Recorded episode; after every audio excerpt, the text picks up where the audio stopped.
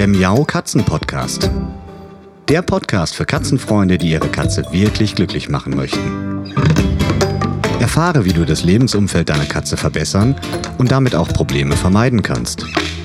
Lerne, was deine Katze für ihr Wohlbefinden braucht und lausche schnurrigen Themen für dich und deine Katze. Hallo und herzlich willkommen zur ersten Sonderausgabe des Miau Katzen Podcasts. In der letzten Folge, das war die Folge Nummer 52, habe ich mit der Tierärztin Yvonne Lambach über die Möglichkeiten gesprochen, wie wir unseren Katzen den Tierarztbesuch so angenehm wie möglich machen können und worauf wir Katzenhalter achten sollten. Dabei haben wir natürlich auch das Thema Transport der Katze, also im Körbchen mit dem Auto zum Tierarzt hin, kurz besprochen und haben darauf hingewiesen, dass die Transportbox natürlich im Auto auch gesichert werden sollte. Näher sind wir darauf nicht eingegangen, denn dieses Thema ist tatsächlich auch ein bisschen komplexer. Also da kann man wirklich noch mal eine ganze extra Katzenpodcast-Folge mit befüllen. Aber ich habe direkt Rückmeldung bekommen und deshalb möchte ich zumindest noch mal ergänzend darauf eingehen. Bei der Sicherung des Transportkörbchens oder der Transportbox im Auto haben wir schon angemerkt, dass es sinnvoll ist, diese Box zum Beispiel mit dem Gurt zu sichern. Aber es gibt da auch noch andere Möglichkeiten, die ich jetzt gerade mal aufgreifen möchte.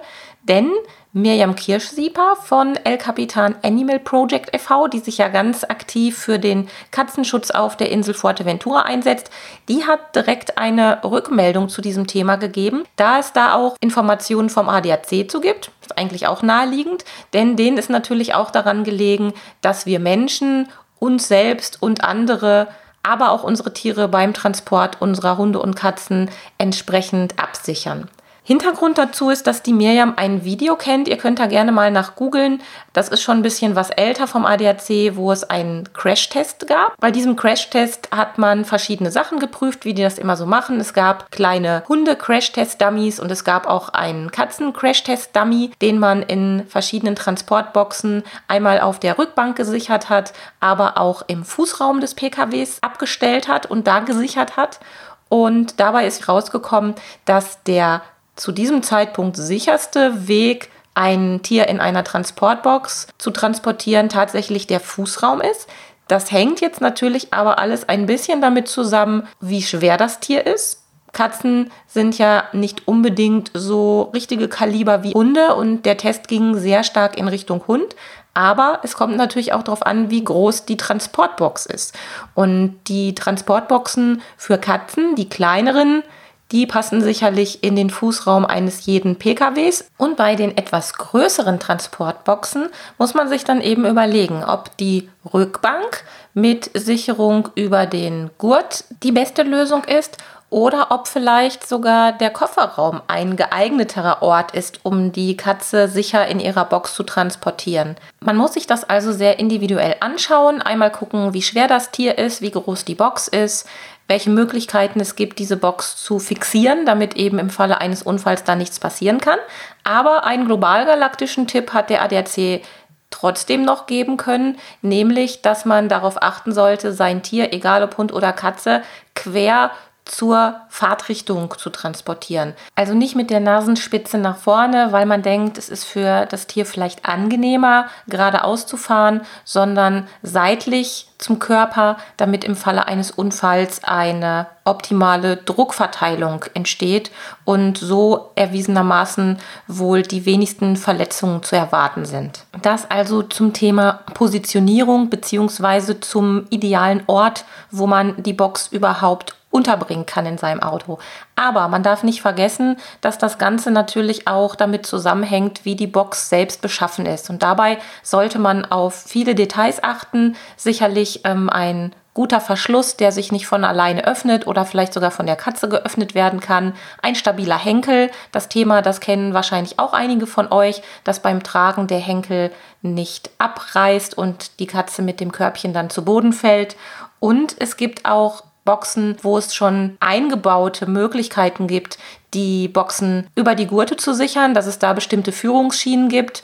Und es gibt auch Boxen, das hat der ADAC in seinem Bericht nochmal angemerkt, wo man die serienmäßig vorhandenen Verankerungen für die Isofix Kindersitze nutzen kann. Da gibt es also spezielle Verankerungen, die man dann auch zur Anbringung der Transportbox benutzen könnte. Aber das Problem ist, dass wir einfach nicht genau wissen können als Endverbraucher, welche Produkte wirklich geeignet sind. Und laut ADAC gibt es keine gesetzlichen Prüfvorschriften zu den Sicherungssystemen für Tiere. Aber es soll sinnvoll sein, auf Crashtests oder DIN-Prüfungen zu achten. Ich meine, das kennen wir alle von Fahrradhelm und dergleichen. Da gibt es wohl eine DIN-Prüfung, die DIN 75410 da könnte man sich dran orientieren. Aber nichtsdestotrotz finde ich, ist das alles sehr, sehr theoretisch und es gibt so viele Produkte und es ist ohnehin schon schwierig, ein geeignetes Körbchen für seine Katze zu finden, dass das also eher aus meiner Sicht Theorie ist und nicht so wirklich praxistauglich ist, dieser Tipp. Zumindest nicht bei Katzen. Bei Hunden sieht das ja sicherlich noch ein bisschen anders aus. In dem Video, was ich ähm, zu Beginn dieser Folge angesprochen habe, war es sogar so, dass eine Transportbox für die Katze, das war also auch wirklich der Test mit dem Crashtest Dummy Katze, spezielle Vorrichtungen hatte, um den Gurt im Auto da durchzuführen, um den Transportkorb vernünftig zu sichern. Aber das hat im Test dann ergeben, dass die Box das nicht ausgehalten hat. Also das Sicherungssystem an sich ist eine gute Idee und ein guter Gedanke, dass man den Gurt vernünftig da durchführen kann. Aber bei dem Test, bei dem Unfalltest, den die da gemacht haben, ist die gesamte Box kaputt gegangen. Insofern ist es also auch so ein bisschen, ja, nicht ganz befriedigend, dieses Ergebnis. Merkt euch einfach, dass die Box quer zur Fahrtrichtung stehen sollte, egal wo ihr sie hinpackt, dass ihr sie überhaupt sichert, um da eine bestmögliche Absicherung eurer Katze zu gewährleisten.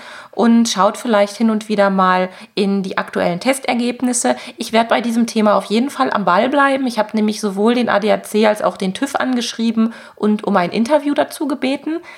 Der ADAC hat sich mit einem Dokument bei mir gemeldet und sich quasi erstmal entschuldigt, weil jetzt Sommerferien wären und alle Mitarbeiter beschäftigt und da eben keiner zur Verfügung stehen würde. Aber ich versuche dann nochmal jemanden zu erwischen, der dann vielleicht Näheres dazu sagen kann und auch nochmal ein paar konkrete Tipps geben kann, wie wir unsere Produkte auswählen. So viel zu diesem Thema.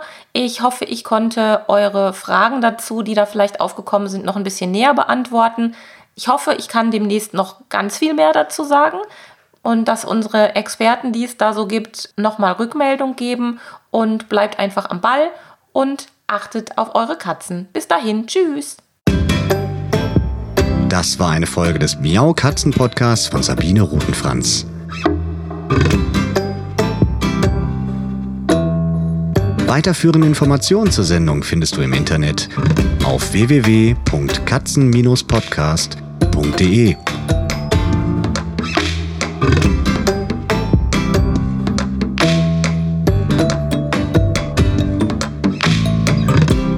Und jetzt aus die Maus.